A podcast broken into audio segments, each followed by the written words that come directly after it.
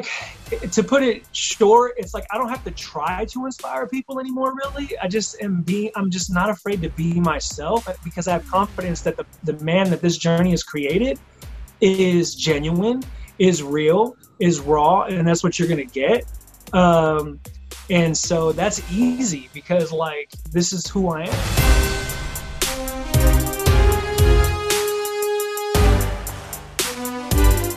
This week on the Courageous Podcast, we were joined by Ricky Mena. And if you don't know Ricky, he is an amazing human being. He had a vision or a dream one night, and he's been helping sick children all around the world and inspiring them as they go through tough moments in their life or end of life. And honestly, Berman, I was holding back tears from reading the stories during this one. Yeah, Ricky is not only real, but he's like a real superhero. I mean, he dresses up as Spider Man and um, and goes around the country seeing things front and center. That would be really hard for just about anybody. But on the other side, he gets to bring a little light to kids coping with cancer terminal um, Ill- illnesses and their families. And and on the real side, like I said, is he's such a cool guy. And uh, it's funny he was talking about like it's hard to live life now without like a real meaning because like everything he does is purpose centered and it's not in like the lame like oh find your purpose. Like he lives in like he wants to be part of that. He wants to be fulfilled and you can feel it in that fulfillment. Well i think seeing what he's has seen by doing this really puts things in context and so you understand how precious life is and that it can be really short right? And so some of us are just not as lucky as others. So, very meaningful, powerful story from him. And also the fact that, you know, he, he had to deal with post traumatic stress disorder going through this. And so I, I think there's some learning moments in here too, just on what that was like for him. And this will kind of put things in, in perspective for all of us. I would say brace yourself for this one, but don't shy away from it. I think it's important that we all kind of hear and, and learn the lessons that Ricky's going through.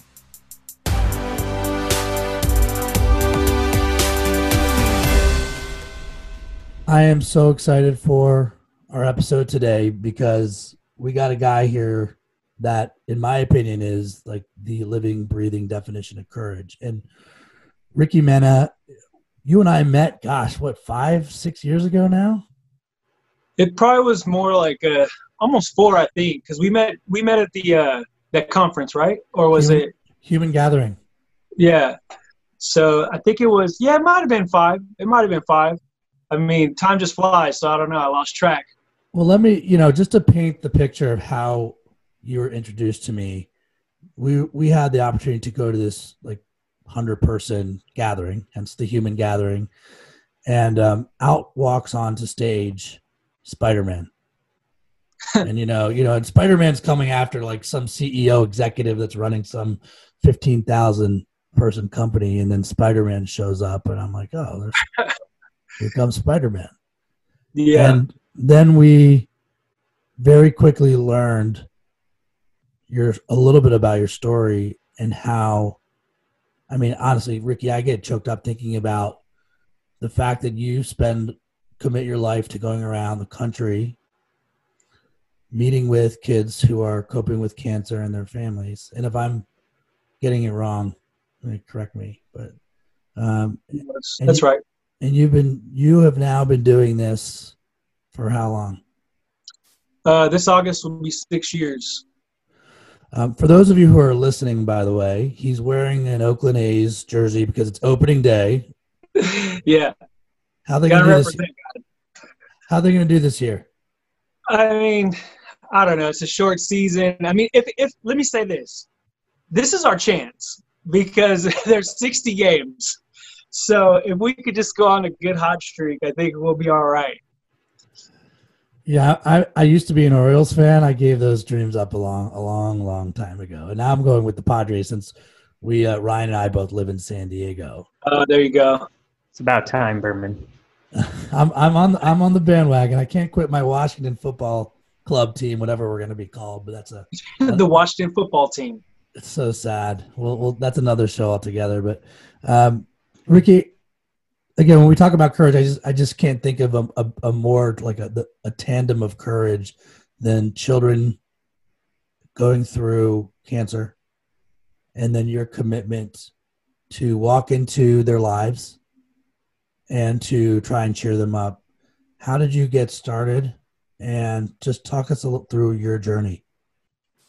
Yeah, um, my start with this journey was random, um, was not planned. You know, um, I just I moved back from Philadelphia after failed love and came back to the Bay Area where I'm originally from, and so my friends called me and said, "Hey, you can sleep on the couch if you want. Get back on your feet." And I said, "Cool." You know, this was the first time in my life that I was like actually had no kind of like I didn't know what I was to do, and so I was like, man, all right, so let me get myself together. So I really got into fitness around that time. Um, I'm 37 now, so that was like I was about to turn 30 at that time. So we're talking, you know, uh, seven years ago, almost eight years ago, and um, so I, I was just, you know, started doing the fitness thing myself. Then I got so into it that I wanted to train other people. So that's what I started doing got a job fairly quickly at a boot camp gym for like all women and i was just doing my thing and i started making some money get back on my feet and then one night came home and fell asleep on that couch that my friends were like basically lending to me and i had a dream uh, that my grandmother who had passed away a few months prior to that um, and she basically came, came to me put her arm around me, walked me to this movie projector, turned it on, and this movie shot in the sky of Spider-Man visiting kids in the hospital by the thousands. And then um, in the dream, I just remember asking, like, you know, what does this have to do with me? And uh, she told me that was me. And then when I when I woke up, I was to do everything I could to do that. And so I kind of woke up from that dream and it was interesting because like my friends were at work, their you know their daughter was at school. I'm there by myself on this couch, like with barely any money in my pocket. The only thing I owned was a Chrysler 300 at the time that I had paid off, you know, years prior. And I just was thinking to myself, like, you know, that felt so real. And uh, like my grandmother's presence. And so uh, I remember getting up and kind of stretching, looking out the window, and thinking to myself, well, if I sell my car, then I would probably have money to buy a Spider Man suit.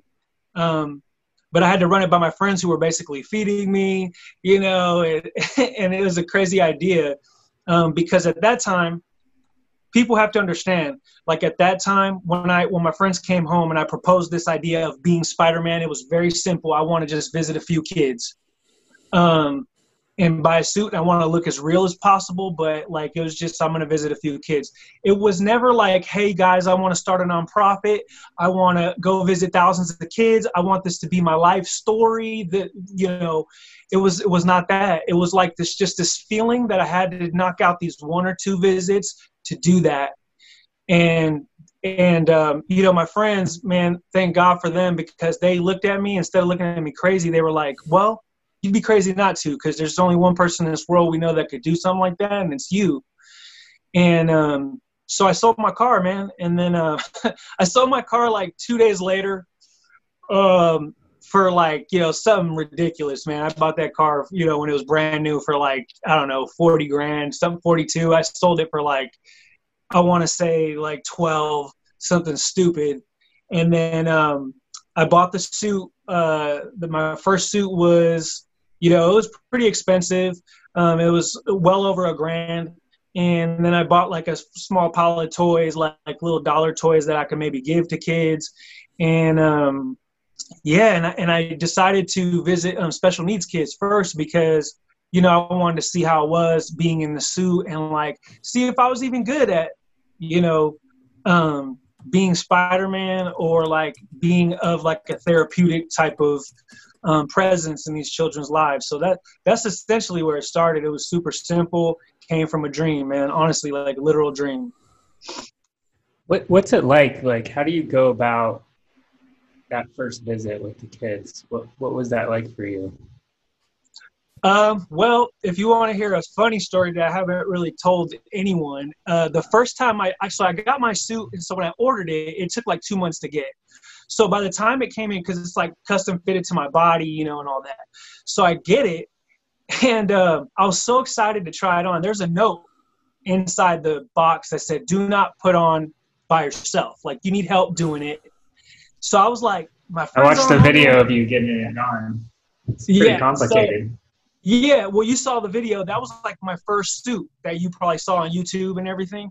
So I put the suit on, like not. I've never read instructions, whether it was video games or putting bikes together. I just literally right now put a bike, a mountain bike together before we got on this, and I didn't read one instruction. Um, so that's where I'm at. And so I put, I, I was like, I'm putting this on, and I got the zippers. I was like, you know, folding myself in weird positions. And so I finally get it on, and I was so excited you know, I looked at myself in the mirror and the first feeling was, whoa, you know, I look like him. Like I looked like it was so movie quality. I couldn't believe it. And my, my fitness level was right where it needed to be, all that.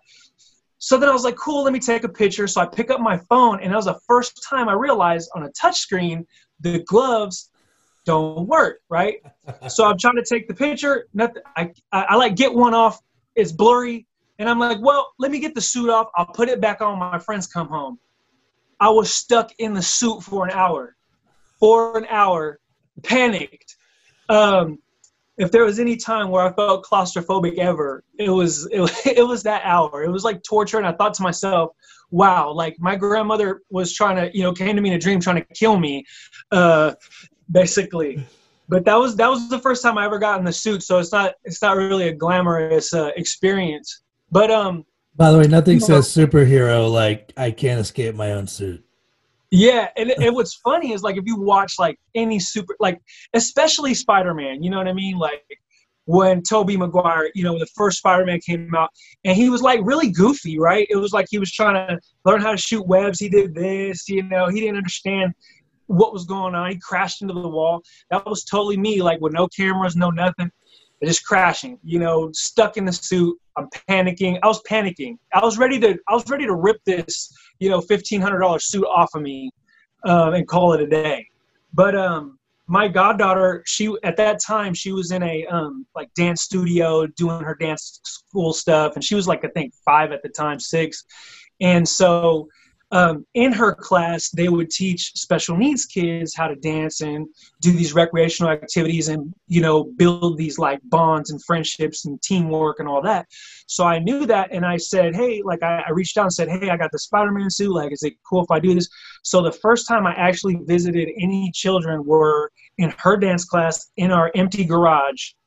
That was the first time. And it was just like, let me see what it feels like. And honestly, the first time I ever visited any kids, it was like it wasn't a great experience to be honest. I mean, the kids loved it, but for me, I couldn't see. There was no. Um, I didn't figure out that you need to put like uh, Rain-X behind the lenses to keep them from fogging up and everything. So I was blind the whole time. Um, but the first visit was really me trying to find my way. Um, like, do I stand as Spider-Man? Do I, you know, position myself? And and I have my friends film it. So um, and I never posted those videos. I I just kind of like um, studied myself, and then I watch the movies and I read the comic books and and all that. And I wanted to see like Spider-Man's mannerisms to be as close as I could, um, to be as convincing as I could without saying a word. You know, because of the way I stand or because of the way I'm, you know, crouching or whatever the case may be. So um, it was definitely a learning experience that first time. It was it was crazy. It's an awesome story. I, I want to go back to, to your childhood and your upbringing. I, I heard your mom was a pretty big influence in your life. Is that right? Yeah, she still is. Yeah. Can you tell us just a little bit about growing up and how you became the person you are today? Yeah, I, I had a really good, solid like upbringing. You know, I had a mom and dad that both really cared about me. They had a solid marriage for 24 years, and you know they're divorced now that was more recent that when i was an adult but like when i was a kid like you know my, my father was in the military super disciplined my dad really instilled in me creating goals following through being a man of your word respect others. Like, I mean, this was driven, this was driven home with me, you know, my father. Um, and, and it helped that he was not just in the military, but he's, he's a full blooded, you know, Mexican. So it's like in our culture, I mean, respect is a big thing, you know, and so respect your elders and all that. So I grew up with that. And then my mom, she really like gave me more of like the the sensitive like it's okay to talk about your feelings it's okay to cry if you're a man you know type of thing and my dad you know he he reinforced like my my father was great on that end too he just didn't really talk about that much but like whenever i feel like i wanted to cry my dad was like if you feel like it just do it you know no one's gonna you know you got to get it out get it out and so i had really good parents in that aspect but growing up my mom you know, from my earliest memory, you know, I'm 37 now. It's harder to remember when you're younger as the older you get, you know. So my youngest memory actually isn't really a great one. It's just of my mom being sick all the time. And so um, I grew up taking care of my mom. Uh, my dad worked two, sometimes three jobs to keep everything going for us. And um, my mom, she worked part time and sometimes she tried to work full time at Kaiser whenever she could, but her her health like really like affected her ability to go out and like enjoy her life or even like make money. And so I saw that growing up like every day, every single day. Um, I used to get woken up every single night. My mom's bathroom was on the other side of my bedroom uh, wall, and she used to, you know, I used to wake up to her throwing up every night and that's a hard thing to deal with because like when you're a kid and you just think oh this is life but you start questioning when you get older like why my mom? you know? And then when i started getting older uh, especially in my teens my father put more responsibility on me to like get my license take my mom to the appointments. She couldn't drive herself because she was getting treatments. And so i took over there. I was a big brother to my sister you know? So i took more of like a leadership role in the house and um, but I've always been a caregiver to my mom. Like even to this day, you guys like, um, and not to really like try to put her business out there, but we just moved to this beautiful place in Colfax. We we uh, changed our business location because I just needed peace of mind, and Heart of a Hero needed a place where it could kind of expand and stuff, and we needed a little more room. And so we have an extra room here, and to, still to this day, I'm you know calling my mom like, "Mom, please come here, like come." And so that's always been at the center of who I am. I'm a mama's boy, um, you know, and so she just, um, you know, watching her go through all the things that she goes through, but still fight to go to work. She never really made no excuses, and um, she fights to go to work to this day. She's she she fights to get up and enjoy her life the best she can. She has a lot of chronic illnesses that aren't going to go away. So um, you know, and she just had a cancer scare, but thank goodness she she um it came back negative for that. Um, but yeah, man, it's just been and it's kind of interesting how like I grew up with that, and to be honest, I hated hospitals because of that. Like when I became an adult, and my mom and dad, you know, got divorced, and then my mom met someone else, my dad met someone else. It was like cool. My mom has someone to take care of her. You know, I didn't really have to be around as much, and so, um, but she'd get, you know, I'd go visit her in the hospital. And to be honest, before I was even Spider Man, I hated it. I like, because I spent my whole life there. And so um, I think it's interesting that I'm doing what I'm doing now because I feel really comfortable. I feel really comfortable now in like the most troubling settings um, in the hospital, like as Spider Man, like specifically in the suit. And so I don't know. I just think it was all meant to be, you know.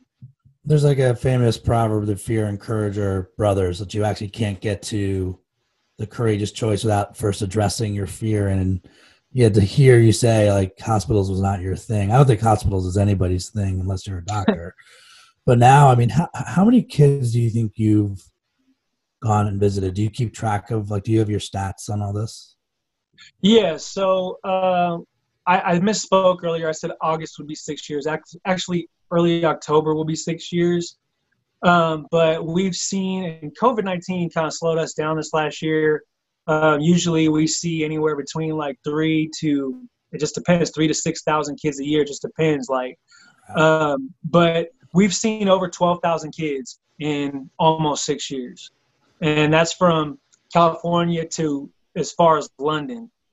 Uh, so, you know, we see quite a few kids. Um, there's a lot of like, and you know, you um, for anyone who hasn't watched the journey, it's like it's crazy. Like every day is different. It's like some days I'm visiting one child at their home, or one child at the hospital who's at the end of life, or in a hospice care uh, situation, or I go visit a special needs classroom or classrooms, and you visit like you know 30 kids in one day, you know, or you go to a hospital, which is like when we go to hospitals, we see about 30 to 40 kids and we spend about five hours there. And I go room to room and spend time with each and every child, their siblings, everything. We make sure we take time.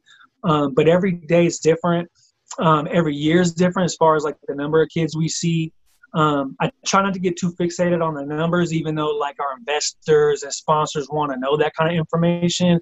Um, I hate that stuff because like to me, it's like to me it's like you know when i say that for me as the ceo or the guy who is spider-man it's like oh we've seen over 12000 kids. That's cool because it says what we've done in our in our determination and what we're doing in our mission. But it kind of takes away like the um how special that one is because you know you know as a father you know ryan you know that your child is one in a million to you. And so i don't ever want any um parents to ever see me speak or even see me in person and ever feel like okay he's at a level now where it's kind of like it got so big that it's just he's just visiting another person. He doesn't remember he won't remember us. And this is not this is just he's going through the motions. It's not that at all you know do you so ever, do you ever get um like scared? Like when you're putting on a mask you're putting on your mask and you're meeting a child or a family for the first time and you don't know what you're walking into does it do you get like nervous for that?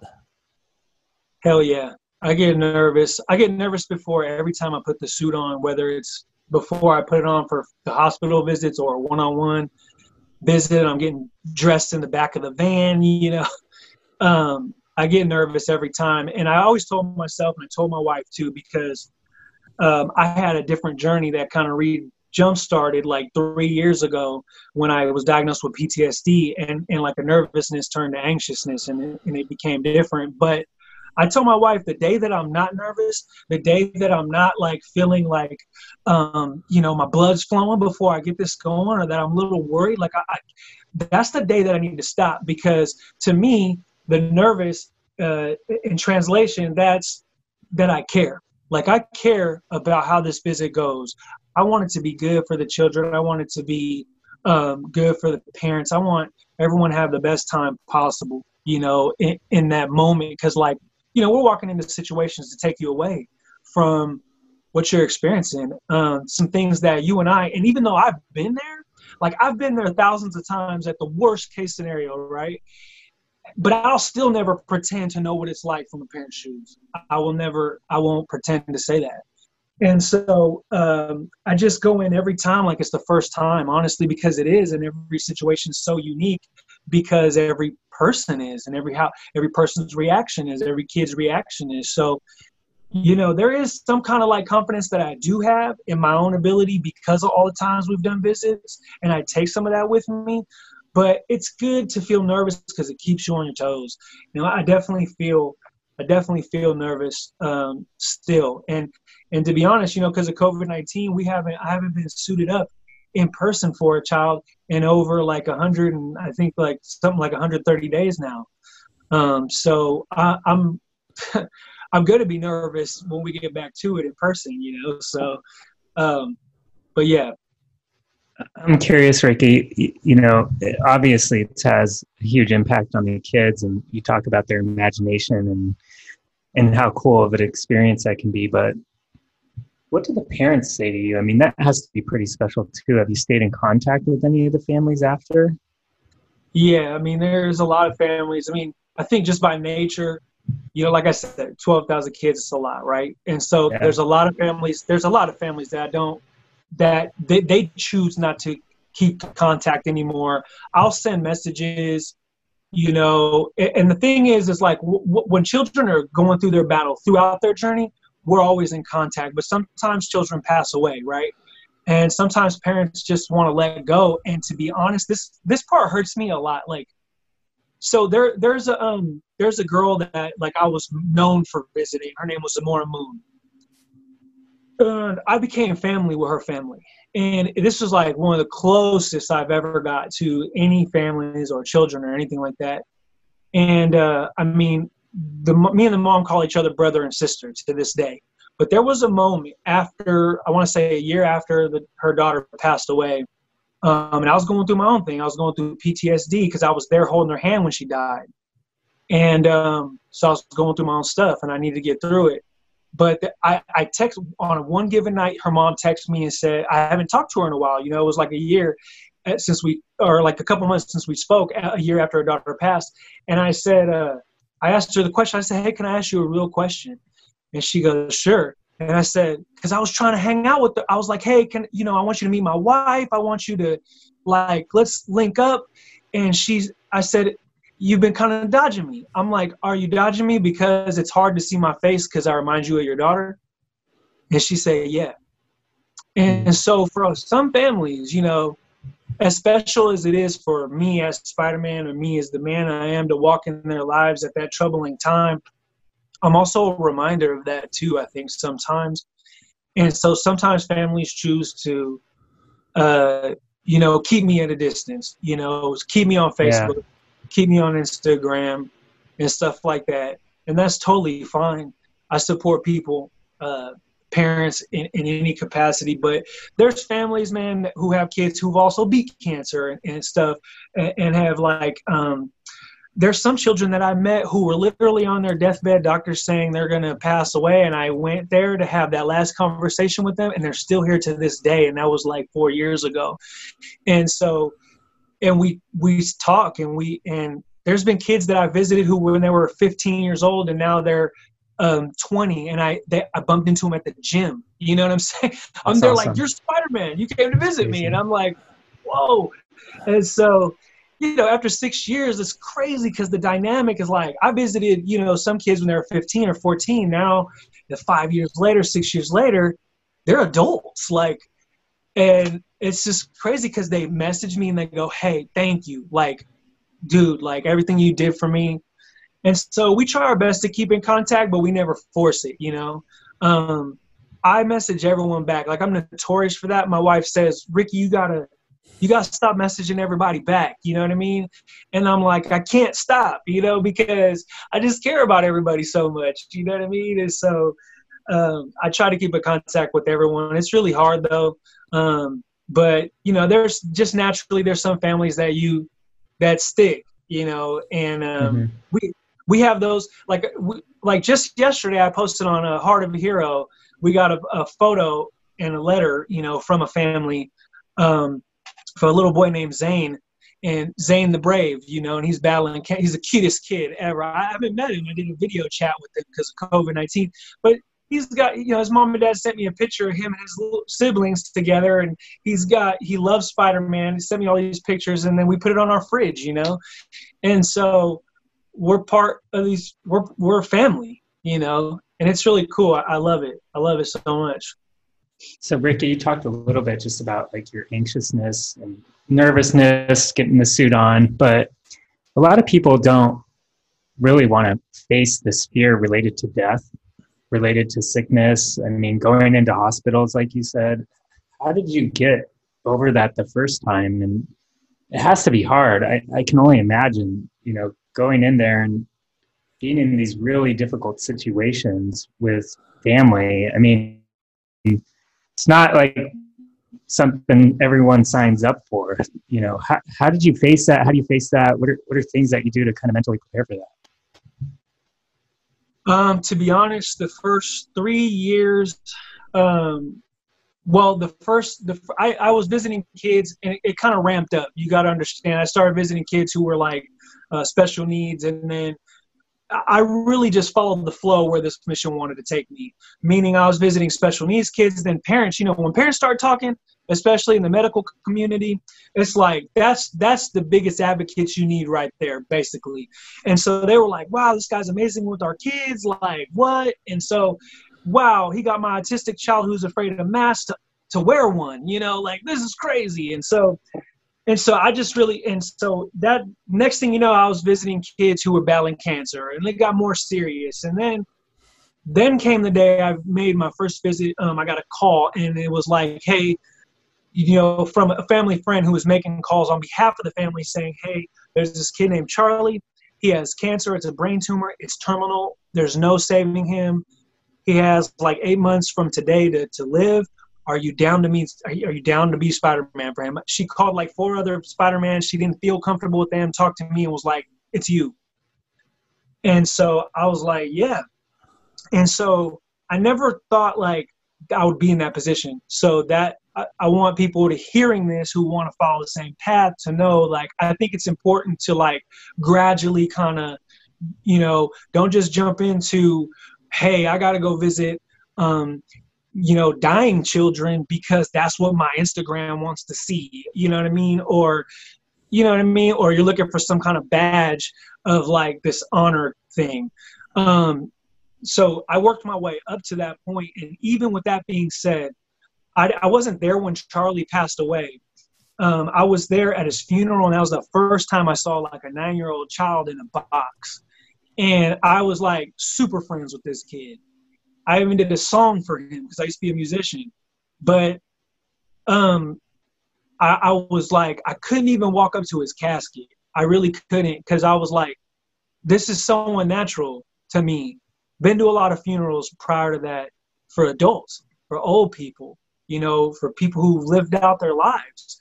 And then I just, for me, when I first saw a child in the box, I just imagined like all the dreams and their wants and their goals he never got to drink his first beer. He never got to shave. He never. His dad's not going to teach him about go, you know, respecting women and going on dates and whatever. And so that kind of all hit me. But in that moment, a year into my mission, it was like I, I at that time I drew more inspiration from the fact that Charlie had so much courage at the end of his life. He wasn't scared, so I used that um, to say, you know what? I'm going to put on his wristband and I'm going to wear this. I'm going to walk t- towards more children because of him. And so I did. And then, and then everything was crazy, man. Like everything started going crazy. Uh, Ryan, that's why I met you. I got invited to that because like these influencers and these people who were, you know, see me on Instagram and, and Facebook started seeing the mission and, and I was starting to get places I never thought I'd be, uh, as far as with the children or even just the media stuff and it was like everything was coming so fast. And then right after the time that you and I met, Ryan, um, that's when I held Zamora. I was in the room when she passed away, holding her hand. And then two weeks after that, I held an 18 year old young man who was my best friend, who I revered as a brother because we knew each other for about three years before he passed. Um, I held him in my arms, like literally looking at him, coached him through death two weeks after her. So it wasn't until I was in the room with the child who passed away. It wasn't until I held the child, it wasn't until I looked at my friend Daryl, the 18 year old who passed away, in my arms, and I was hyper focused on his eyes as he passed away, so he was less afraid.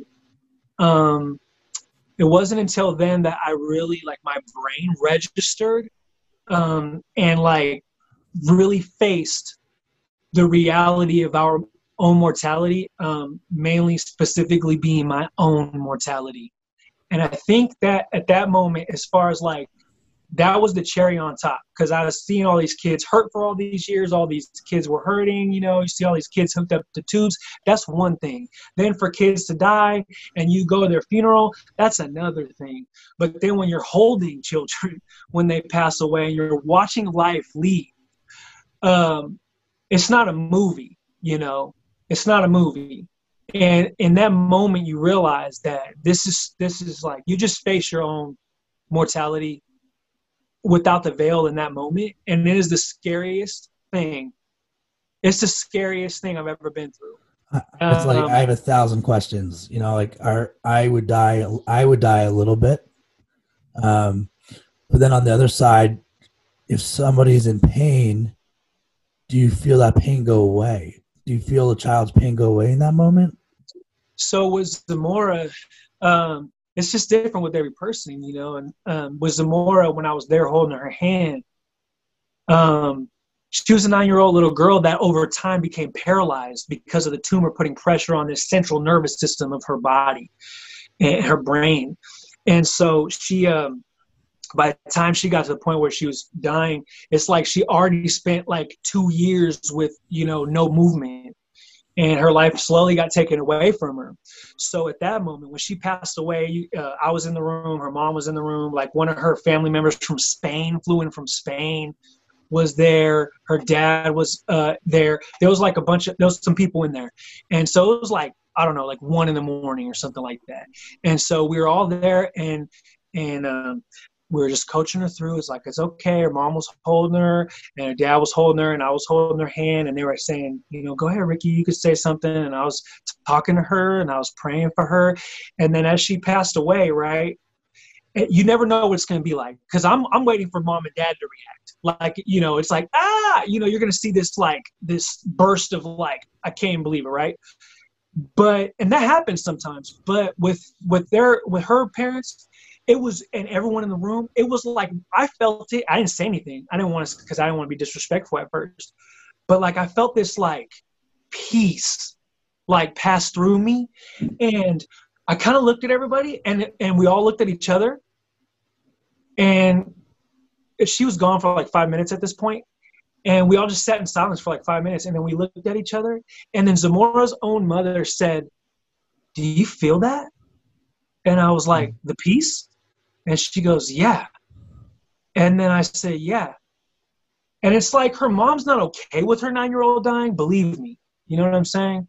But in that moment, it was like, man, it was like I don't know. It's hard to explain. Like you feel like it for her at that moment. It was like she passed through it. She let everybody in that room know.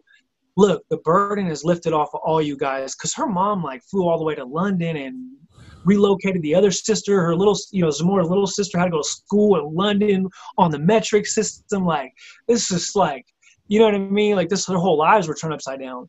And so um, this burden was just like lifted off of everyone.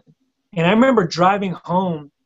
Uh, she passed away like around one, and then I helped her dad like clean her body. Like I did a lot more than I should have probably done. I helped her dad clean her body, and the coroners came. I helped him load her up and all that stuff. And it was about 6 a.m., 7 a.m. when I was driving home back across the uh, the the bridge back to like Oakland and to go back across the bridge. And I remember the sun coming up, and one of my favorite songs like comes on and, and, i remember driving across the bridge with the windows down on a crisp like morning and feeling for the first time in a long time like freedom like myself.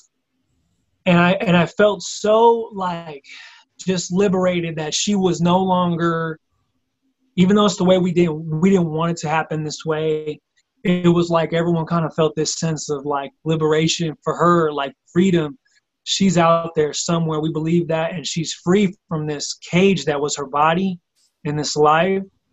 And then um, there's those situations, and then there's the ones like Daryl two weeks later, where he literally one of some of the last things he said was he was cussing, he was cussing, he was cussing, he was pissed off that he was 18 years old. Uh, he was supposed to go to the NFL. You know, he's being scouted. Um, leukemia, his bone marrow transplant didn't take because uh, he didn't really have a good enough match. Um, not a lot of people know this, but like if you're African American or if you're of mixed um, ethnicity, you literally have like a, I think it's something like a six percent like uh, pool to pull from when it comes to your uh, your bone marrow like matches and stuff. So his mom was only like a three, like a three on the match scale out of like five or six or something, and it wasn't great. So he didn't really have a good chance, you know. And when it came back, it was pretty much a death sentence. And um, but he was pissed at the end of his life, and that was what was hard about his. And I think that affected me more than like anything because I was right there. Like I said, I mean, I was I was close to him as I as closer than I am to this camera right now in that moment, and looking my friend and my brother in his eyes. Um, the same man I was praying with that we were praying for a miracle with, and we both believed, you know. And he just was like, I mean, his last words, like, you know, before going silent, before he couldn't talk, was like he was cussing. He was he was just pissed, man. And and I don't blame him. Um, but that bothered me. And another thing that bothered me is like the look in his eyes at the end. I kind of felt like I saw the fear. And um, you know, we're all just human beings. Like all of us, we're all men here, right? But I think that it's not being like less manly to like admit like because we don't know what's on the other side in that moment for us, which is coming, we can't like avoid that. Is like that shit shit's scary. Um, and he was at that moment, and to witness that, I walked away from that with a little bit tougher time.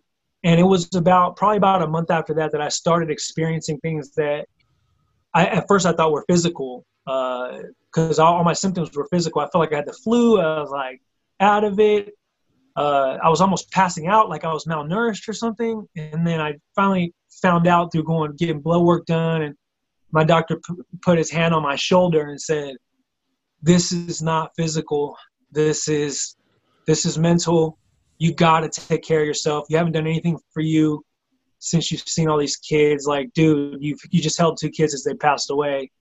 You got to do something for you." And uh, and man, I had to. At that time, I that's that's when I started fighting for myself. You know, it was like right after you and I met, Ryan. It was like right after that. I, I, I got to tell you, like the two stories that you shared, though, you have one room. I mean, you're never fully at peace, so I, I, I I understand that, but like one room felt liberated, and one wasn't like clearly could, like didn't come to grips with that reality. And so for you, do you fear death now, or because you see it so close, you are at peace with that part of it? I think that we as human beings, okay, I can get super deep on this topic and super like philosophical and, and really like because I think about this daily, like because of what I do. Human beings in life, like just just before I even did Spider Man, I look back and I think to myself, majority of us, we we have movie theaters, we have like movie, you can rent movies at home. There's restaurants. We entertain these relationships. Everything we do in life is sort of like entertaining ourselves, right? It's like let's go to a show, let's do this, let me buy a motorcycle, let me get a car, because, and it's like we don't realize as we're doing all this, we're just kind of like subconsciously taking our mind off of the fact that you know that we're entertaining ourselves until like till that day comes basically. And yeah you want to enjoy it. We're trying to enjoy life. We, we tie it into that.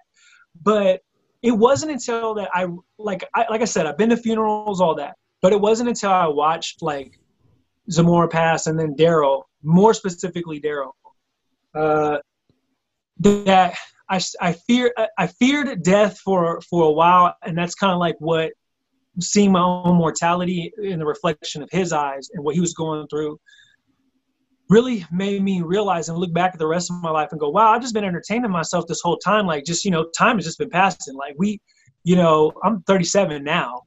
And it's like, it just blows my mind. And, and, um, but now, like, it was so in my face with no veil, no smoke screen, nothing that, um, I just, yeah, I feared it. I feared it. And that was part of my, what I had to overcome in my PTSD, my anxiety, my depression was latching on in the beginning when I first started feeling that was I was so afraid to die.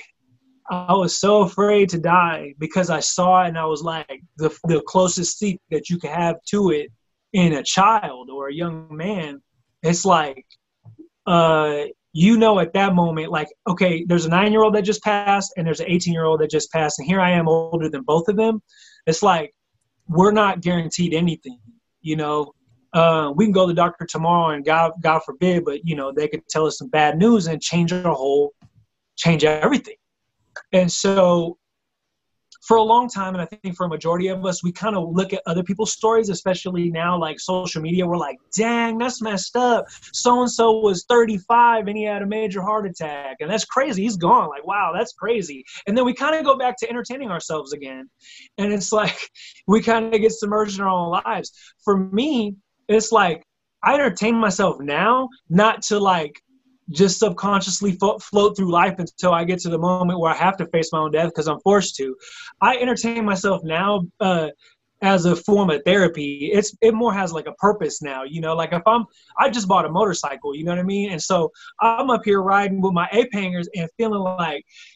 Ah, you know, I, this is this is for me, you know, and, and it's it's less like, oh, I want to look cool on my bike and all this, you know. It's like, man, I've been through a lot. I'm gonna ride this bike. I'm gonna feel this wind while I can because it feels good and I love life. Um, and so I think that you know, me overcoming like and PTSD and mental illness is an ongoing thing, you guys. Like anyone out there watching, it's like my first, the problem I had when I first started facing this and realizing that I had PTSD, I cried the first time my therapist told me, this is something that you're probably gonna have to manage. You're never gonna like just ultimately like just, it'll be gone one day. I cried because I was like, what? It's like you're living with a broken leg now. That's what it felt like. And so but you know anyways i had to overcome like that fear of death. That was the main thing that i was like my brain was latching onto. And it was weird because in that month that i took off being spider-man it's so crazy because i was this courageous person. But when i saw st jude stuff on tv and the kids who were battling cancer i was like honestly at home and by myself almost passing out watching those commercials because i was triggered by the thing by the same thing i was passionate about all of a sudden um, that day you saw me, Ryan, up there speaking to the crowd full of people. It was like you saw the version of me that was totally opposite than the version of me I became like mm-hmm. three or four months later because when PTSD hit, social anxiety set in like I've never felt before, and I couldn't even. I'm still trying to get up in front of crowds and speak. So um, I had to work through. I had to work through it's it's basically a lot of the therapy and, and, and, like being afraid of death and things like that. It's like just accepting a, a, lot of healing comes from the acceptance of like things that we cannot control. And um that's like you know i think any like uh notable um philanthropist you know in history has kind of latched onto the same type of philosophy um, we can't stress over the people or things that we can't control, right? And so that's what I let go of, and uh, I'm better now. I still have my days, you know, but uh, but I'm uh, I'm walking back into the lives of children again, and and uh, I have done speeches in front of people and overcame all that, but but it's a little harder. I got to get back in the tank every time, you know what I mean? But but uh, it's worth it, you know. So. What what else what else have you learned? Like, if you think about when you first started this to where you are now, I mean, what what's changed you? What what what's changed in you? Oh man, like, shoot. I mean, what hasn't? You know, like it's hard to it's hard to exist in the world after like okay you can't not know what you've already been taught right it's like once you know too much it's like you can't so it's like the hardest thing, the hardest thing, uh, what I had to learn and what I'm coping with every day is that when you you are enlightened on this, it's and I don't want anybody to think I'm saying I'm better than anyone, but when you go through certain experiences, you you kind of have this unique maybe perspective on life based on those experiences. So like when I became enlightened by all this journey, it's hard to I used to try to wear two faces because I try to, you know, you're in the world with the kids, you know, it's this, it's this, uh, you're, it's this emotional, like everything has a purpose. And then you go, you walk into our world, you get on Instagram and Facebook, or you go to the grocery store, and everyone's just living on the surface, man. Like everyone's kind of like, you know, what's most popular on social media is is butt cheeks and and whatever, you know what I mean, and and just stupid stupid stuff on, you know, because people and I get it I get it. Um, people just want to laugh. People don't want to think about the shit that that you know that you're afraid of. I mean, the number one fear in the world is public speaking. Number two is death. So it's like you don't want to think about either of those when you're on social media and you're scrolling through at the end of your day. I get that. Um, but for me, I don't have the ability to just be like, all right, well, let me just care about, you know, shit on the surface anymore. I can't. So for me it's like it's always on but i've had to learn how to like manage that depth to still be able to enjoy my life and that journey in itself i mean when i first met my wife i had like uh, I was going through like my PTSD at its worst, and I met her. I didn't think like in a million years that she would want to talk to me uh, because I felt like a weirdo because I couldn't be in public long enough where I felt like I was going to pass out and I needed to run back to my car, you know, at this time. Um, but like she, you know, I just we just I just worked hard at um, I just worked hard at building my life outside of being Spider-Man and and combining the two really made me a better person. Um, because in my previous life, and I refer to it as my previous life, uh, like when I was a musician, I was just like this person who really cared about like the car that I drove or like the status. Um, I, I call it like social media or like social currency social mm-hmm. currency. And it's like social currency you guys already know it's like it's the cool factor to the world but really when that cool guy turns off the fans and turns it off he has no one in his life. He has nothing of actual value no property no like longevity to his actual like riches and wealth and so but yeah i got the chain i got the clothes i got the fans and everyone thinks i'm important but it's like i had to learn like through this journey to let all that go because that's not real and so um, when i met the kids it's kind of like man like when you watch them go through what they're going through, it's kind of like hard to come home and listen to other people complain about like like stuff that like really like okay, you're talking about normal life shit like you know like okay, you'll figure out how to pay that bill. Okay, I, I just met a mom and dad who lost their child, owes over a million dollars in you know medical bills for treatment that didn't work for their kid and they're having to sell their house because of it. You know what I'm saying? Um, so your problems aren't that bad. Let, let, let's get through it. You know, let's not let's not over uh, dramatize these small fucking things in our lives. You know, and so that's what I learned, man, and it made me a better man. Uh, especially in my relationship with my wife, like. Uh, God bless her, because going through mental illness or being with someone who's going through it, it's like she's so patient with me, and um, but she tells me all the time like wow like in the last even just last you know two and a half years we've been together she's like your patience like you, you're way more patient um, anyone that's used to know me when I was a musician to now, they're like, you're like a different person. It's crazy because I'm not aggressive. Like I used to be that guy who would like, oh, this person, this dude's looking at me funny. Oh, you know, that's not cool. I got to fight this guy. But it's like, you know, now I'm just like, oh, it's a 180. Yeah, it's like you know, it's kind of like, dude, I just gave up on giving a shit what the world thought, honestly, um, and really like started, and that's at the center of what we do. Like as an organization, there's been times where there's been like very reputable people, like celebrities even, or corporations who contact me in Heart of a Hero and say, hey, we want to do this because it's a PR thing. And it's like their whole explanation to me, it doesn't really feel like they care about the kids too much. And it's more about standing next to me just because I can get them into visiting kids. Because I have that, it's you can't just call up and be like, hey, I want to visit a kid who's at the end of their life so we could, you know, that's some bullshit. Like, and I don't, so I'll pass on the money.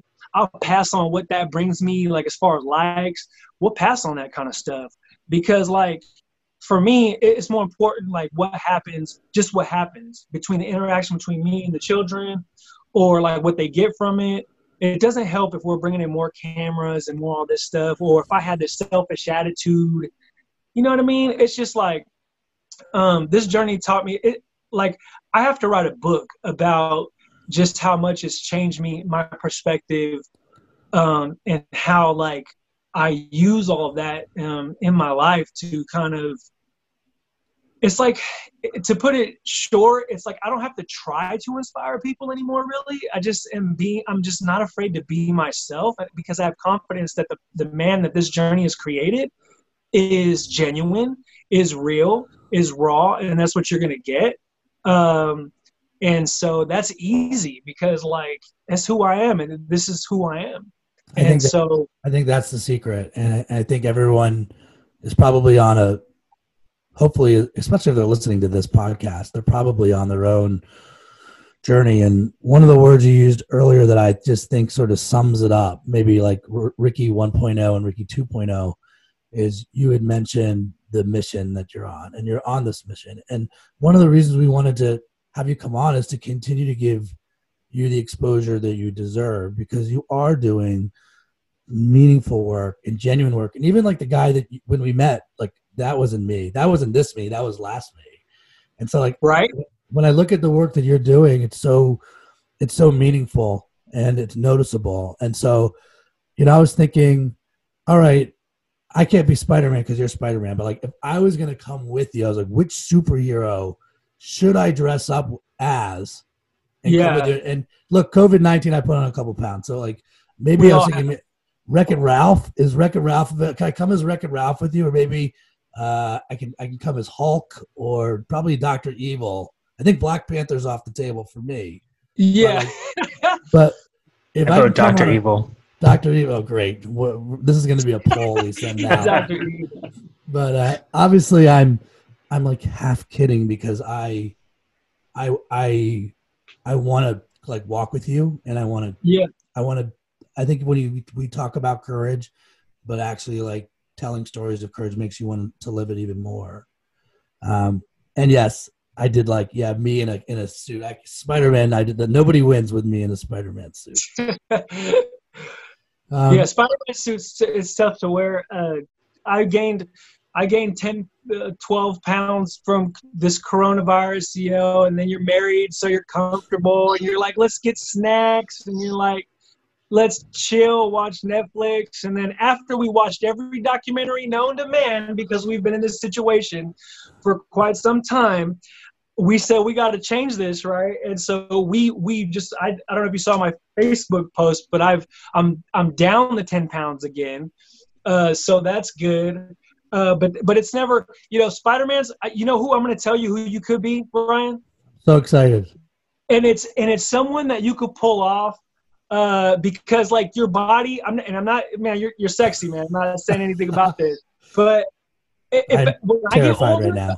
when I get older, I'm thinking about being this guy too. Because look, I, I I don't want to go to the gym like so much. Like when I'm like older, trying to enjoy my life. You know what I mean?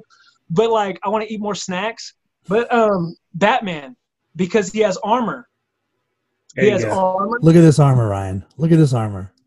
Oh, and then and then and then the whole face is covered, so that works. Oh, thank goodness. Thank goodness. You don't want to scare any of the kids, that's for sure. Hey, uh, Ricky, uh, where can people follow you and, and, and just give them again the just a quick update on on the foundation. Yeah, so uh, if anyone wants to follow Heart of a Hero, that's our organization name. Um, you know, my wife suits up as uh, Spider Gwen. I I suit up as Spider Man. Um, and so, uh, but you you want to just search on Facebook, you'll find us. You'll see our logo as the main picture, and then on Instagram, it's Heart of a Hero Inc. And um, you can find me on my personal platforms uh, at just Ricky Mena. And um, yeah, you'll see the little blue the blue check. You'll see the little blue check there. And um, yeah i appreciate anyone who wants to help us out. Um, right now you know because of covid-19 we're not able to visit children um, in person. Uh, so we're doing a lot of video chats like we're doing here. Um, and then we're sending out care packages and we're kind of just like waiting for the go ahead to, c- to come back in so Keep doing what you're doing, man. We we are followers of you. We're believers of you, and uh, and yeah, maybe I'll start working on my Batman suit, and I'll come with you on a when we can all see kids again. it costs this man that batman suit costs this it costs I thought you were gonna you just sell another car. Just sell one of your cars, and we'll we'll turn the money in for. No, listen. If you Ryan, seriously, uh, we're so blessed. Like Heart of a Hero, so blessed. Like, um, you know, with people who just support us. You know, want to see this happen. If you're really serious about it, uh, I'll put up. I'll put up a lot of the funds to. Uh, Heart of Hero will put up a lot of the funds to to make you Batman. If that's something that you want to do, so Uh, it is something I want to do, and it, it maybe got it. it'll get my tail in shape. I love that. Look at that. see, there you go. There So- it is, guys. For those listening, he's he's showing us a, Spy, a Spider-Man outfit right now, and uh, Yeah. And hey, man, I hope I get to see you in person soon. Hopefully, we can all see Yeah. each other soon. For sure. And thanks for coming on the show, Ricky. Take care, man. No, no problem. Thanks, guys. Next week on the Courageous Podcast, we're joined by keynote speaker Jay Baer. If you enjoyed the episode, please give us five stars, subscribe, and leave us a comment.